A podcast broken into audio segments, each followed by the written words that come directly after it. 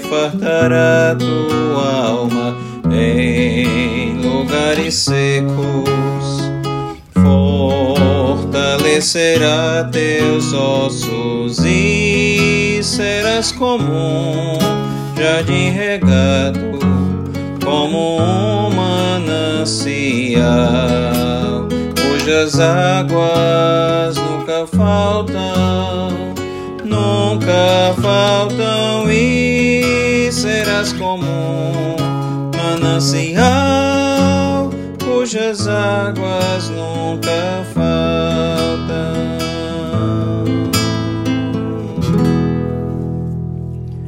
Amém. Isaías capítulo cinquenta e oito, começando com o versículo seis, diz assim: porventura não é este o jejum que escolhi, que soltes as ligaduras das, da impiedade, desfaças as ataduras da servidão, deixes livres os oprimidos e despedaças todo o jugo? Porventura não é também que repartas o teu pão com o faminto e recolhas a sua, em sua casa os pobres desabrigados, e se vires o nu o cobras, e não te escondas do teu semelhante? Então romperá a tua luz como a, a alva, a tua cura brotará sem detença, a tua justiça irá adiante de ti, e a glória do Senhor será a tua retaguarda. Então clamarás e o Senhor te responderá, gritarás por socorro e ele dirá: eis-me aqui.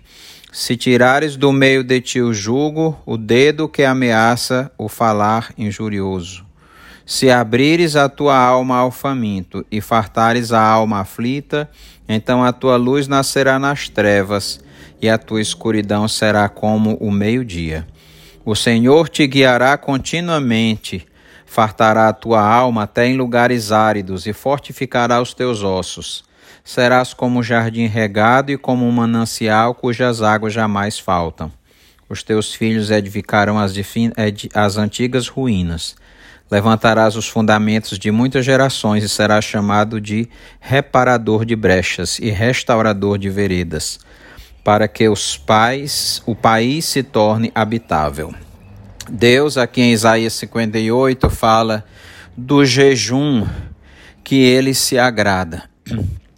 É claro que Deus se agrada do jejum sincero e verdadeiro, mas aqui Deus está dizendo a Israel que o jejum que ele se agrada, ao invés de apenas jejuar por apenas motivo religioso e não ser um jejum sincero diante do Senhor e não buscar o Senhor com arrependimento e contrição do coração, Deus diz que o jejum que agrada a ele é que acuda o necessitado, é que dê pão ao que tem fome, é que dê vestimenta ao que não tem roupa, é que faça caridade e ajude o pobre e necessitado. Esse é o jejum que agrada ao Senhor. Versículo dez diz: se abrires a tua alma ao faminto e fartares a alma aflita, então a tua luz nascerá nas trevas e a tua escuridão será como o meio-dia. Assim Deus promete quando nós ajudamos o aflito e o necessitado.